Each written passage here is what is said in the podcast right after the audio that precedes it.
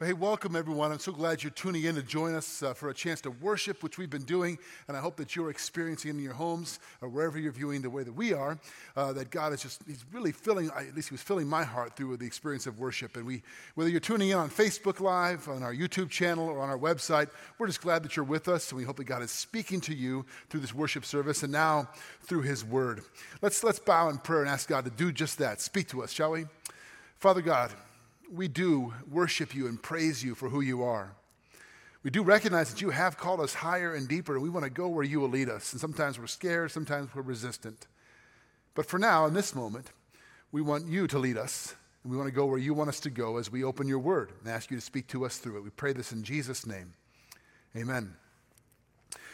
Last uh, weekend, over the holiday weekend, I, my youngest son and I, Benjamin, went on a backpacking trip with my brother in law and my nephew carried all our food and stuff on our backs and went for three and a half days and uh, on the trail in the woods. It was a great time. I, at least I enjoy it, uh, and we had a fun time together. Um, one of the funny things is thinking of things to talk about when you're on the trail, hiking up 10 to 15 miles a day, try to keep your mind off some of the difficult conditions. And one of the debates we got in was what we were going to eat when we got to camp that night. Uh, and just to let you know, we carried our food, so it wasn't steak uh, dinners. These were the freeze dried camp food uh, called Mountain House Meals. We had three choices we had chicken teriyaki, we had chili mac, and we had beef stroganoff. Now, none of them were as good as they're probably sounding to you. They're freeze dried, you, pour, you heat up water, stir it in, and eat it. But we were discussing which one we were going to choose that night. You see an image here of my son sitting there eating, I think, his choice that evening was Chili Mac looking out over the forest below. We had a great spot there. Um, so we're in week two of a series called Choosing Joy. And I've had some debates with some of you uh, in person and um, online about this title. Is joy a choice? Can you really choose it? Is it like choosing which freeze dried camp meal you want? Uh, I'll take joy, please. I mean, is it that simple? I mean, given the choice, sorrow or joy, who wouldn't choose joy? But is it that easy? Is it that simple? We're living in a period of history in our lifetime when it feels like there's not a lot of joy to be chosen or found. There's lots of reasons for despair, for fear, for insecurity. Can you really choose joy? How do you choose joy, for that matter? If it is a choice? Do you just, you know, put on a happy face? Just uh, as my grandmother used to say, turn that frown upside down and pretend? Is it ignoring all the sorrow and pain and difficulties and struggles of life? I know people that are like that, honestly, that are always happy and they seem fake about it. And to be honest with you, I don't trust them. Nobody's that happy. No, choosing joy doesn't mean ignoring or denying sorrow. It doesn't mean pretending like everything is okay when it's not, either out there or in here. It's, there are real mental and emotional struggles that we all face at times. Choosing joy means continually recalibrating our hearts or realigning our GPS, spiritually speaking, our compass, back to the person and the work and the message and the gospel of Jesus Christ. Let me read to you a quote from a magazine called Psychology Today. People are unhappy today because they view their life as prisons. They feel trapped by aspects of their life, trapped in an unhappy relationship or an unfulfilling job, or just generally unhappy with their life despite basic needs being met. This is how most of us have been conditioned to think about joy that it's based on our circumstances, it's based on how things are going. You don't choose it, it just kind of happens to you as a result of what's going on in your life. You, you experience it now and then, it's fleeting, but you know, it comes and goes. This is not at all how the Bible talks about joy. Let me put it to you this way in a simple statement you can have real joy in difficult circumstances when the reason for your joy is not your circumstances. Let me say that again. You can have real, true, lasting joy in the midst of difficult circumstances when the reason for your joy is not your circumstances. This is essentially the point of the passage we're going to focus on from Paul's letter to the Philippians, which is really our study called Choosing Joy, is an examination of this book that Paul wrote called uh, the Philippians. It's a letter he wrote to Christians living in the ancient city of Philippi. If you missed it last week, you can go back and watch. That sermon sort of sets up the context for this whole letter uh, and get, bring you up to speed in case it's new to you. So let me read to you verses 12 through 18, our passage from Philippians chapter 1. Paul writes, I want you to know, brothers, that what has happened to me has really served to advance the gospel, so that it has become known throughout the whole imperial guard and to all the rest that my imprisonment is for Christ. And most of the brothers, having become confident in the Lord by my imprisonment, are much more bold to speak the word without fear. Some indeed preach Christ from envy and rivalry, but others from goodwill. The latter do it out of love, knowing that I am put here for the defense of the gospel. The former proclaim Christ out of selfish ambition, not sincerely, but thinking to afflict me in my imprisonment. What then? Only that in every way, whether in pretense or in truth, Christ is proclaimed, and in that I rejoice. Yes, I will rejoice.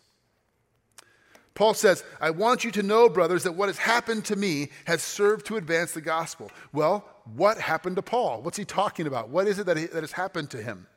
Well, most of you know if you were here last week, or if you tuned in, or if you've read this letter before, this is one of four letters in the New Testament that are called prison epistles, prison letters, because Paul wrote them from prison. So Paul is writing this letter to these Christians from prison, specifically he's speaking, house arrest. He's chained night and day to a Roman imperial guard, but he's, living, he's not in a dungeon necessarily. The circumstances for his arrest and imprisonment are recorded for us in the book of Acts, chapters 22 through 26. We won't get into all the details now, but basically, Paul gets arrested in Jerusalem by some angry Jews because he's preaching that Jesus is the Messiah and they don't buy it and they think he's blaspheming. Um, Paul's nephew discovers a plot uh, to kill or assassinate Paul. And so they, the, the, the, Roman guard that has Paul under arrest in Jerusalem ships him off to a city called Caesarea, where he uh, is, is interrogated by a governor Felix there. This is in 58 AD. Eventually, he's shipped again off to Rome, where he ends up. He spends two and a half years in prison in Rome, during which time he wrote this letter.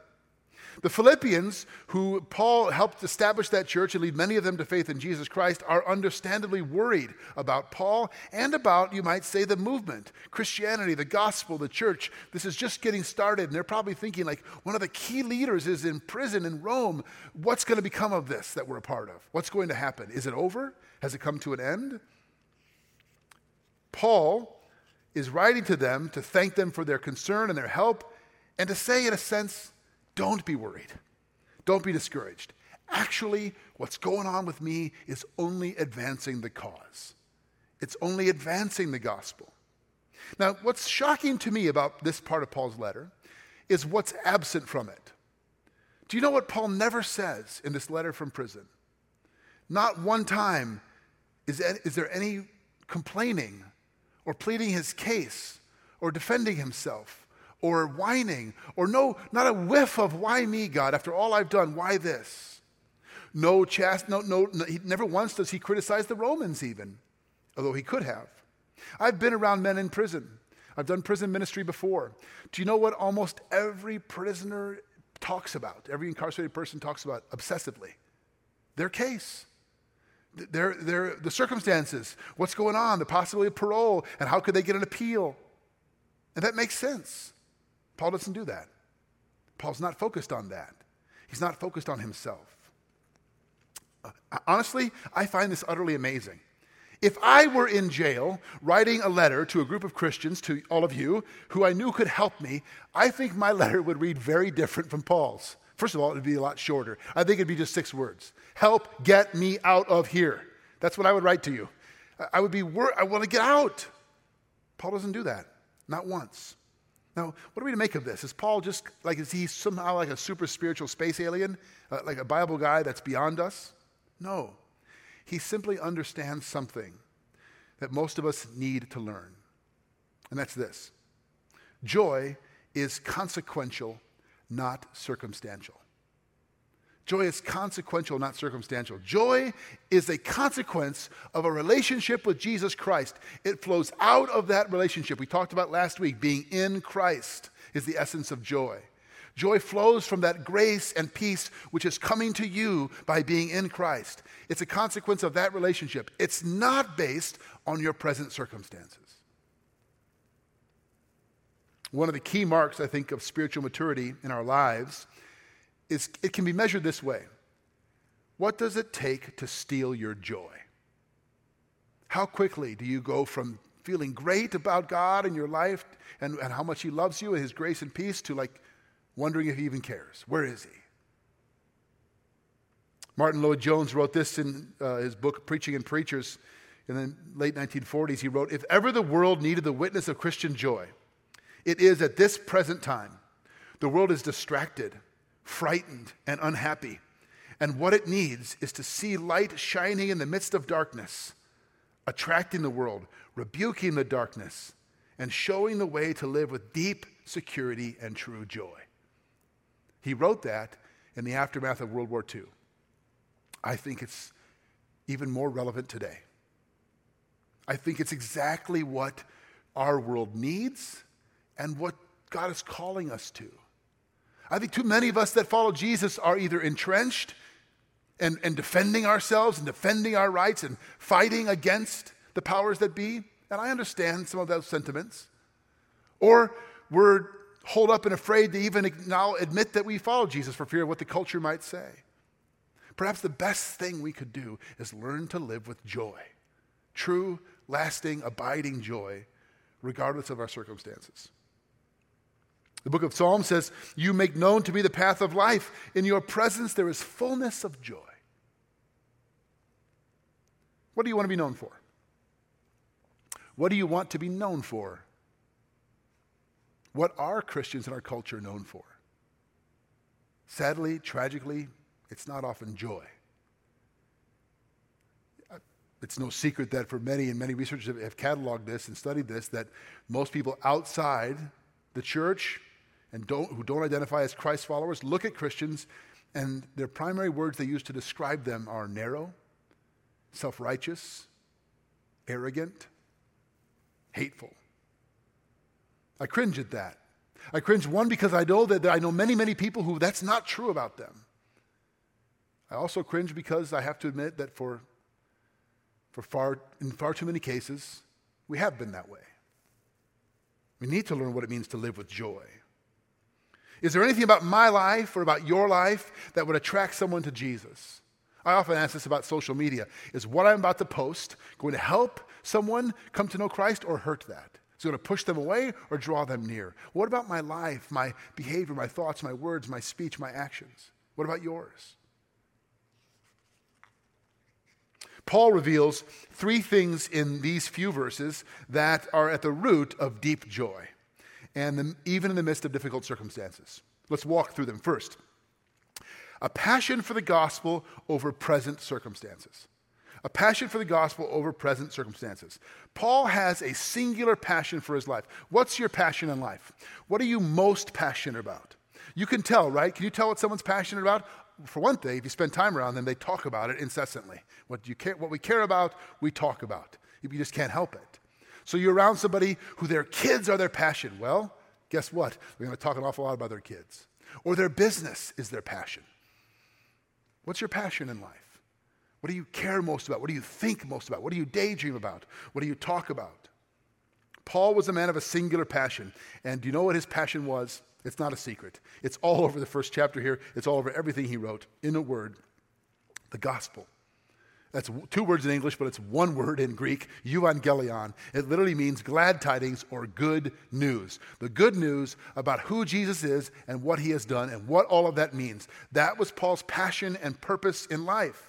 In, in, chapter 1, verse 5, he calls us partners in the gospel. In verse 12, he says he's to advance the gospel. In verse 16, put here to defend the gospel. In verse 27, to live a life worthy of the gospel. In verse 27, at the end, serving uh, for the faith of the gospel.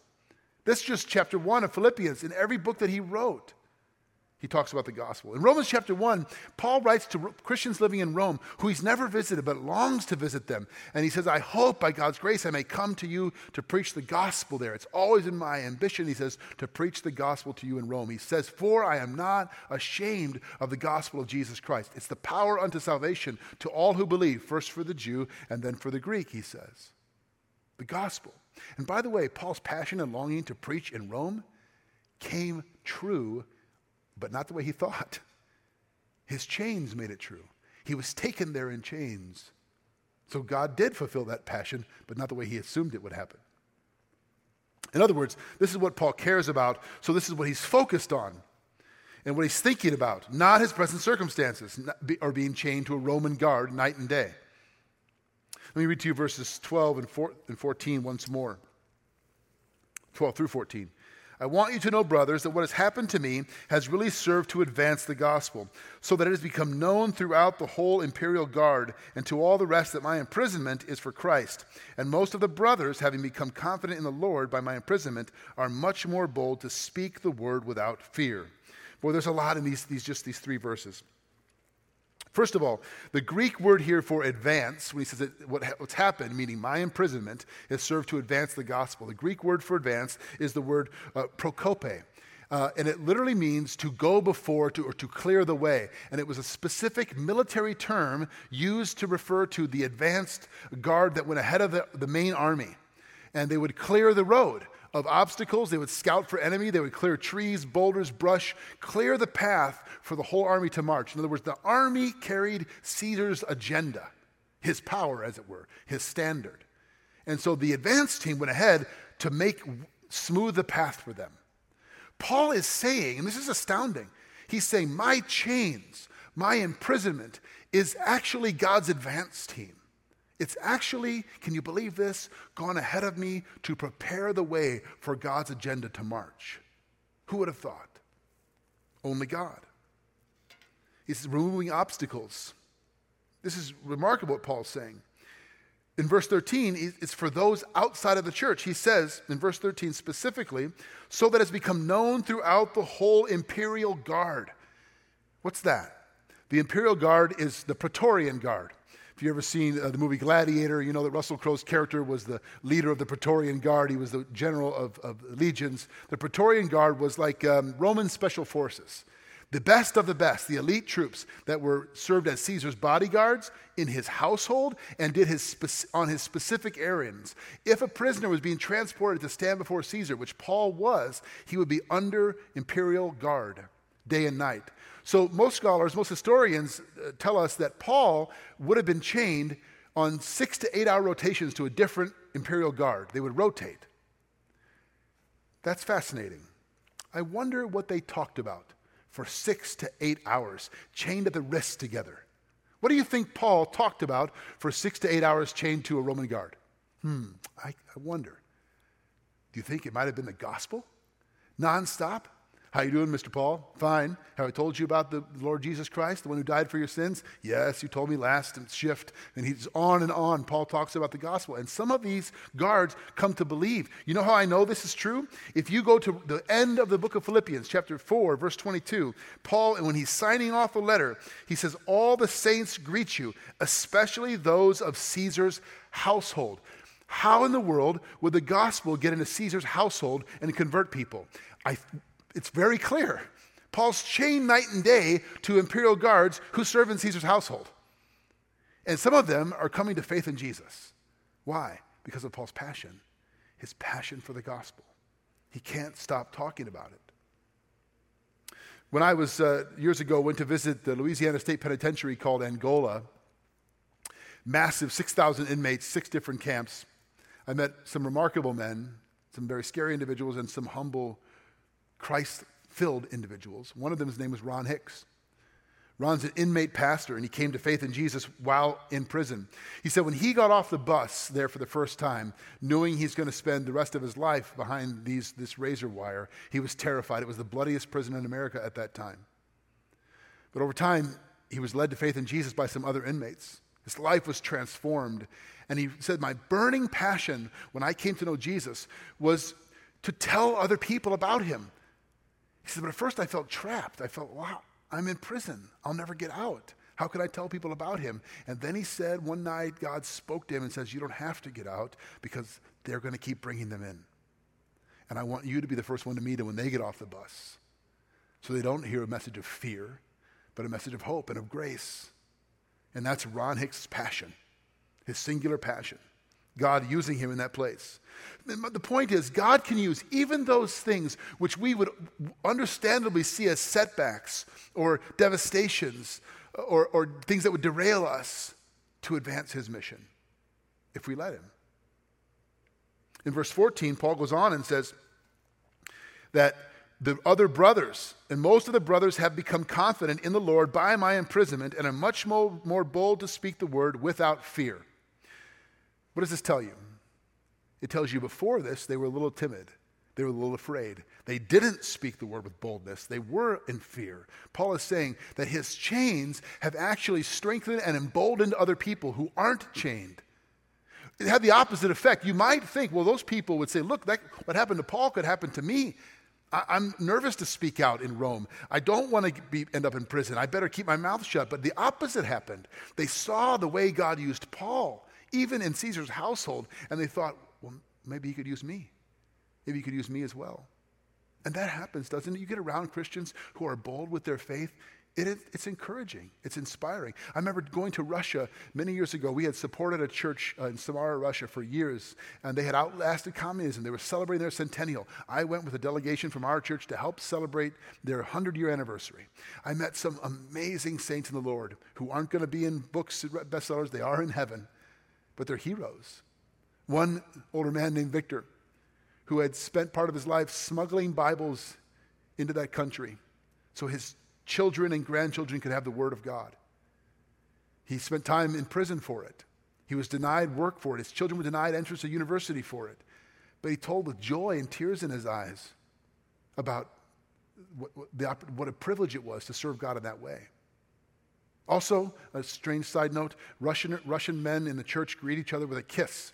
And they, I did not know this. And little Victor grabbed me by the neck and pulled me down. He's remarkably strong for a small Russian man. And as he pulled my neck down, I got my head just turned to the side the last minute, and he got me right there. But anyway, in case you go to Russia and meet uh, some older men in the church, be prepared for that. He's a hero.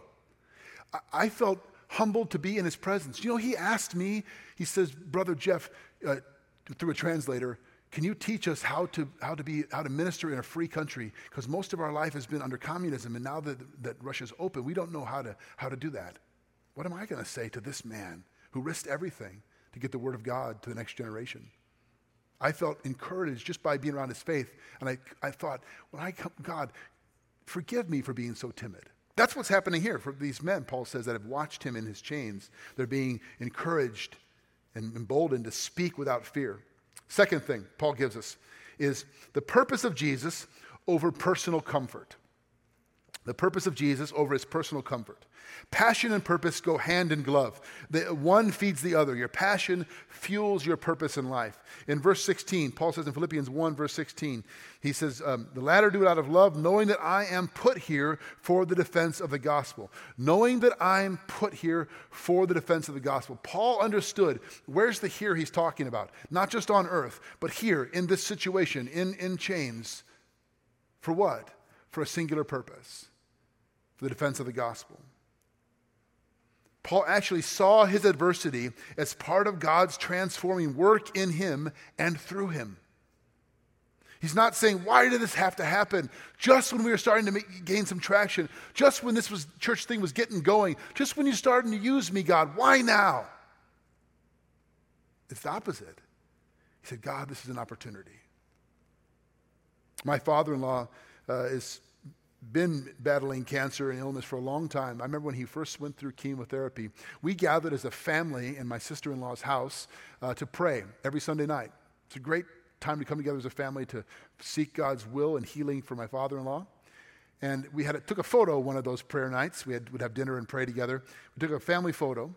And my father in law kept that photo and put it by his bed whenever he went in for chemo treatments. And he used that photo as a conversation starter with his nurses, his caretakers, whoever would come by. They would ask invariably, Who, Is that your family? He'd say, Yes, that's actually my prayer team. And he talked to them about prayer, about faith, and ultimately about the gospel of Jesus Christ. He saw his chemotherapy, which nobody wants to go through, as an opportunity because he wasn't focused just on his circumstances. I once heard Pastor Tony Evans, an African American pastor who I love to listen to, but can't preach like it all. But he, I, he said it like this, and I love this line. He said, Paul's confinement was God's assignment. I'm nowhere near as good as Tony Evans, but I love that phrase. Paul's confinement was God's assignment. The truth is, I just don't see it that way in my life. I see things as inconveniences, as hassles. The job you feel stuck in, the family you feel trapped in, the person you wish you were rid of. Now, I'm not talking about an abusive relationship where you're being harmed or someone else is. I'm talking about just circumstances that you wish were different. Maybe, perhaps, you're not trapped, but you're placed there for a purpose. And even if God didn't place you there, He can still use you there if you allow Him. Ravi Zacharias tells the story about when he was a young seminarian, and in 1971 he went uh, to Vietnam and he traveled with a translator uh, who was just a teenager named uh, Hien, Pham, Hien Pham. Hien was uh, just a teenager and it was his translator in English, and they traveled the country speaking and sharing the word of God. And, and Ravi says remarkable things happened. Well, he left, of course, and went back to the States. And later, when the communists took over, Hien Pham was imprisoned in a communist prison camp and he was uh, for collaborating with the Americans. He was indoctrinated every day, day and night, with communist uh, propaganda. And over time, it wore him down. He began to think maybe the Westerners lied to me. Maybe the gospel isn't real. Maybe God doesn't exist. Maybe this whole thing was a lie. And, and, and his incarceration was brutal and harsh, and he thought, why isn't God helping me? And one day he decided, I'm done. I'm not going to pray anymore. He was assigned the next day to latrine duty, cleaning prison latrines a horrible job. And while doing that, in one of the filthy cans, he found a piece of paper that had English writing on it. He was one of the few in the prison that could read English. He was a translator, remember. Pulled it out, and it was a page out of the New Testament from the book of Romans, chapter 8. For I am convinced that neither death, nor life, nor angels, nor demon, nor heaven, nor hell, nor height, you know, nor depth, nor anything else in all creation can separate us from the love of God, which is in Christ Jesus our Lord. He read those words. He began to weep, and he knew that God was real. He begged for God's forgiveness. He cleaned that off, hid it in his pocket, and every night would read that. He requested to go back to prison, to latrine duty every day. Who does that? He discovered that some of the prison guards were using a confiscated English Bible as toilet paper. And over a course of weeks and months, out of that filth, he rescued the Word of God, cleaned it off, and put together his own portion of the New Testament and some of the Old Testament, which he read day and night. And he read to other prisoners and witnessed to them and shared Christ, even some of the guards. The purpose of Jesus over personal comfort. And then when he was released, finally, he was making plans to escape the country and, uh, and go back uh, and sail uh, to get to some asylum and, and, and escape the Communist Party. Though some of those guards came to his home and had heard about the plot and asked him. He denied it and lied, and they left. And he felt convicted by God. God, I, I, I told you that if, if you were true to me, I would, be, I would be honest about you I wouldn't be afraid. And he felt convicted to tell them the truth. They came back the next day and he admitted that he was planning to escape. And they said, We wanted to join you. They were so compelled by his message. They joined him, and it turns out those guards were experienced sailors. On their voyage to get free, they experienced a terrible storm, which Hien Pham said would have destroyed the boat and killed them all had it not been for those two guards who knew how to sail in rough seas. Now, I know that's a miraculous story, but God can use any circumstances for his purposes, even the ones we would not choose and don't like if we let him. Third, the power of the gospel over personal reputation. The power of the gospel over personal reputation. So apparently, when Paul is, uh, there were some jealousies and rivalries. Can you imagine that in the church, jealousy and rivalry? I, I can't imagine such a thing. It doesn't happen today, of course. But there were with Paul. Um, and he writes this in verses 17 and 18. He says, The former proclaimed Christ out of selfish ambition not sincerely, but thinking to afflict me in my imprisonment. What then? Only that in every way, whether in pretense or in truth, Christ is proclaimed. And in that I rejoice. Yes, I will rejoice. So Paul is saying, it really doesn't matter what people think and say about me. What matters is what they think and say about Jesus. Boy, I've been reflecting on that this week. Can you say that?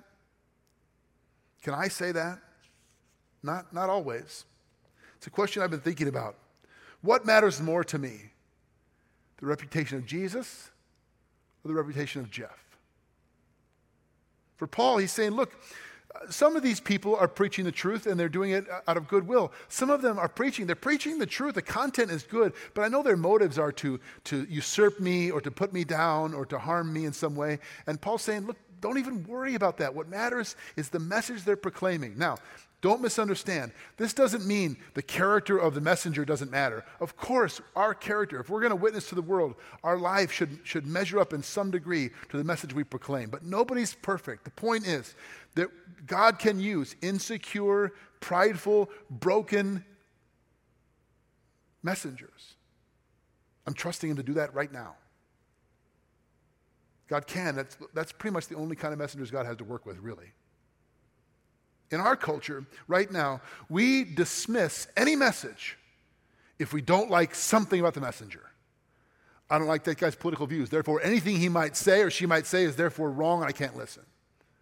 I don't like her Instagram post. I don't like this about them. I'm not so sure about you know, something they did in the past and therefore cancel everything they have to say. Paul's saying, look, my passion is the gospel. My purpose is to communicate the gospel. And so I'm okay with the fact that some people don't like me. I'm okay with some, some people might be jealous and have rivalries. Maybe there's something in me that needs to change. What matters is the gospel. What matters is the power of God and His love and mercy and grace going out into the world. That's what matters. That's what's important. That's what I care about. Don't lose sight of that. Because if you do lose sight of that, then joy does become circumstantial. It does become, well, how's it going for me? Who likes me? How many followers do I have? Is my, is my life, am I winning at life?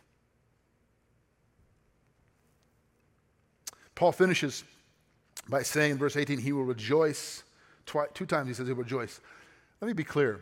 Paul is not rejoicing because he's in prison. He's not suggesting that as a methodology for ministry. He's not rejoicing because some people are jealous of him or don't like him. He's not rejoicing because he's had to face hardships and will again. He's rejoicing because Christ is being proclaimed and it's changing lives. Paul may be in chains, but the gospel is not. Paul may be chained to a Roman guard and in prison and have his freedoms restricted, but the power of God is not restricted. The message is not in chains. No one can chain it, and no one has yet managed to stop it, and no one will because it's the power of God into salvation. So let me speak as we close to those of you who maybe in your own way you feel a little chained. Maybe you feel chained in a job that you, that you hate, and you're focused on getting out of it, looking for something quote unquote better. I'm not telling you not to look for a new job, but maybe while you're in this one, you might see your chains as an opportunity. By your work ethic, by your kindness, by your service, by your love, and by your witness. Maybe, uh, maybe you're a young mom and you had a college education and a career and you gave that up to raise a family and, and it was what you thought you wanted and now you feel kind of trapped. And it's not, and it's, it's a struggle at times. Maybe you would, while acknowledging this is hard, you'd see that those chains aren't necessarily restrictive. They could be an opportunity. God can use you. Maybe you're chained to your success. I've talked to men who have said, they, and, and, women who've built businesses and it's become so successful. And they said, like, I'd like to be more involved in the church, but I'm kind of a slave to this thing that I've built. And there's, I have employees and I've got projects and I just can't get away from it. Maybe you might see that very company that God blessed you with, not as chains which keep you from his work, but as his work, as an opportunity to witness to your employees and bless them. Maybe, like my father in law, you're battling an illness or a disease, and you feel trapped and you feel chained. Perhaps God can use your suffering. I know He can for His glory, for His gospel. Maybe you feel chained to your past. Whatever the case is, God can use any circumstances, even the most difficult of circumstances, to promote His agenda, to further His gospel. And He can do it through you and through me. Let's pray. Father, we acknowledge and, and, and, and confess that we often care more about our reputation than yours. We often care more about our circumstances than your gospel. Forgive us for that. We're frail people. Lift our eyes and reignite our passion, our singular passion to be you, Lord, and your purpose. Help us to see that even the hard, painful, difficult things which we would never choose in our lives can be used for your glory if we'll but yet lift our eyes to you. Thank you that, Lord Jesus, the cross that you bore, the grave, what you endured, you did because of your passion for your glory and for our good. We are eternally grateful. We praise you in your name. Amen.